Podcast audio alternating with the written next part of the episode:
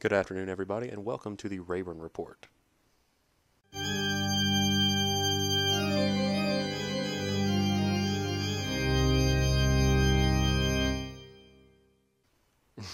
oh man, who picks the intro music for this show? Oh yeah, I do. So I'm coming to you today having prepared literally nothing. This past week has been finals week, and taking eight classes, six classes, 15 classes, however many classes I'm taking this semester has absolutely put me behind, and I've not gotten anywhere near the work I want to do on this show actually done. So, it would have been all too easy for me just to say, eh, I'll try to do it Saturday or Sunday or Monday, and just keep procrastinating because I wouldn't have been happy with the show's quality that I'm putting out today. However, that goes against everything that I've been trying to do lately, which is to do one small thing every day. Just do one small thing working towards your goals every day. Even if it's messy, even if it's wrong, even if it's not as clean as you want it to be, even if it's not perfect. Recently, I started exercising, and it would have been all too easy today just to not exercise, but I still went and did just a light jog, a couple of push ups and sit ups. It's just small steps. You move a mountain by carrying away small stones. And with that being said, I can at least talk about the things that came out this week. Uh, Trump added Cohn, McMorris, Rodgers to the administration, which hopefully next week I'll be talking with Mr. Joe Weaver. His opinions, he's a uh, much more conservative Republican guy than I am.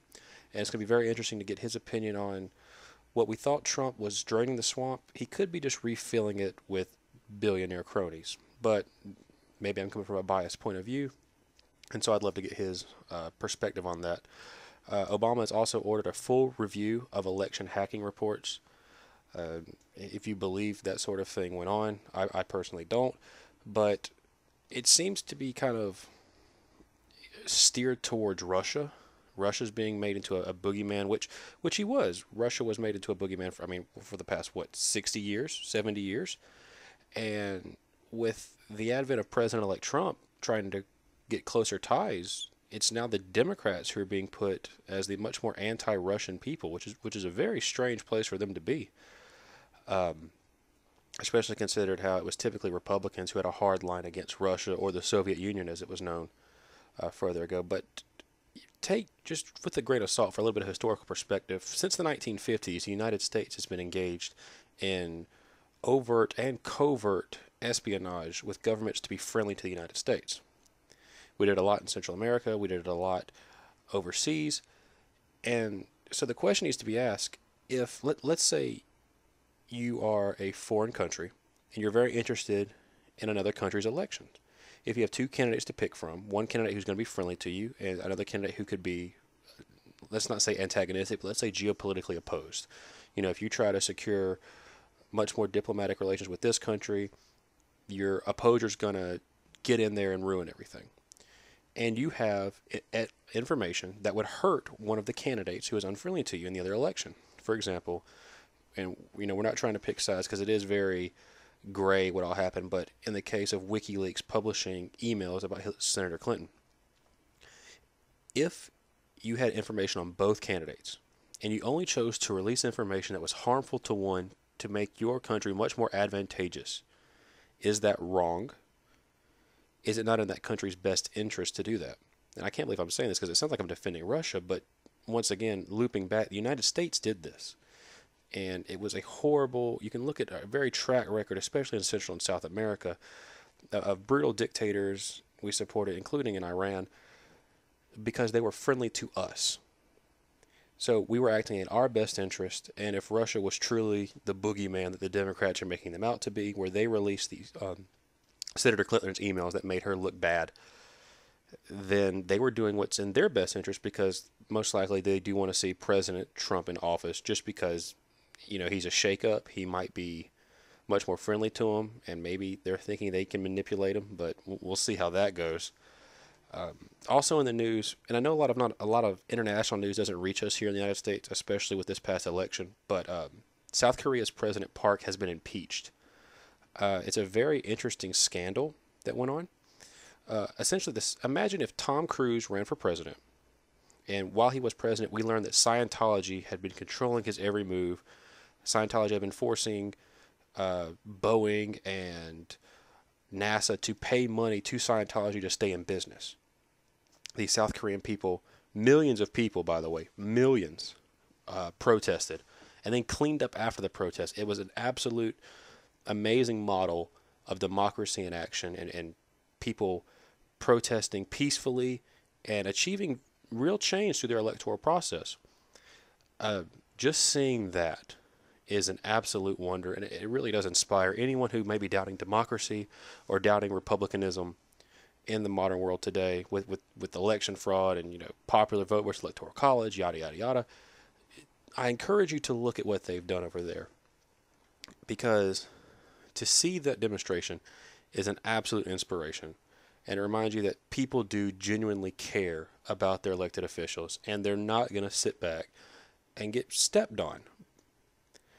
Uh, also in the news, uh, President elect Trump uh, struck a deal with Carrier, uh, a heating and air conditioning company, to stop moving to production to Mexico. And he was lauded because he saved hundreds of jobs. And it turns out that the uh, millions of dollars in tax incentives in, in exchange for maintaining jobs in in Indiana, which I'm actually going to next week to see Mr. Weaver, will be eventually lost to automation as a direct consequence of the deal. They're going to take the $16 million investment in that factory in Indianapolis to automate to drive down the costs so they can stay competitive, said Greg Hayes, the CEO of Carrier's plant company United Technologies, as he told CNBC. Is it as cheap, quote, is it as cheap as moving to Mexico with lower cost labor? No. But we will make that plant competitive just because we'll make the capital investments there. But what this ultimately means is that there will be fewer jobs, period, end quote.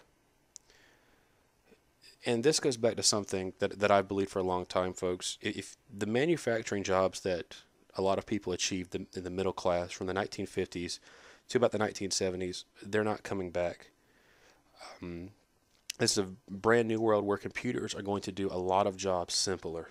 It's the it's the same thing as trying to stop the automated self checkouts at Walmart or trying to stop automation from taking over fast food um, customer service. It's coming, folks, and it's going to pose a very interesting challenge to us in this country because we are on the forefront of technology. Yes, the United States could be doing more for innovation and to push this technology forward, but we're going to experience a real big growing pain in the coming in the coming years, especially around 2050, in which the only jobs are going to be available are going to be high intelligence-based service jobs that you have to be trained for, that you to be very knowledgeable for. However, to get that knowledge, you're go- people are going to have to go into debt to go to college, to get degrees, to get pieces of paper that people are going to value very highly. And so, what's ultimately going to happen is that these easy, low skilled, not even low skilled, but manually intensive jobs they're going to go away and we're going to see the advent of much more mechanization and automation coming. And to people who have worked at a job 10, 20 years, to see that right on the doorstep is very scary. And so I can understand why you would be, you know, kind of paranoid about the future. But as it's seen time and time again, there is no stopping this. Uh, my heart does go out to all the people who are going to be affected by this. And in fact, it's going to be coming to my industry, construction industry, very soon. Um, especially, and I, I, am especially worried about the uh, the truck drivers that drive across America every day, with the advantageous, you know, of, of the self-driving car by Google, with Uber coming already, uh, shaking up the taxi industry. The self-driving car is going to do the same thing. I mean, you know, when you can have a semi truck that has an incredible safety record that you don't have to pay insurance on because it's not technically a person driving the automobile, who doesn't need sleep, who won't fall asleep at the wheel, who, you know, doesn't have a problem going 45 miles an hour the whole way because they're not going to get impatient. They're not going to cut anybody off. They're going to know the route exactly because of the GPS built into their vehicle. Men and women are not going to be able to compete for that. They're not. And so we're going to have some growing pains uh, in the coming years. And I encourage all of you to just diversify yourself, uh, learn learn new things. The creative people who are listening, I'm not one of them, but uh, the right right brain people who can draw and do very artistic things that computers can't do, you guys are a little bit more safer than those of us who who can work with our hands and you know we kind of only know one way of doing things.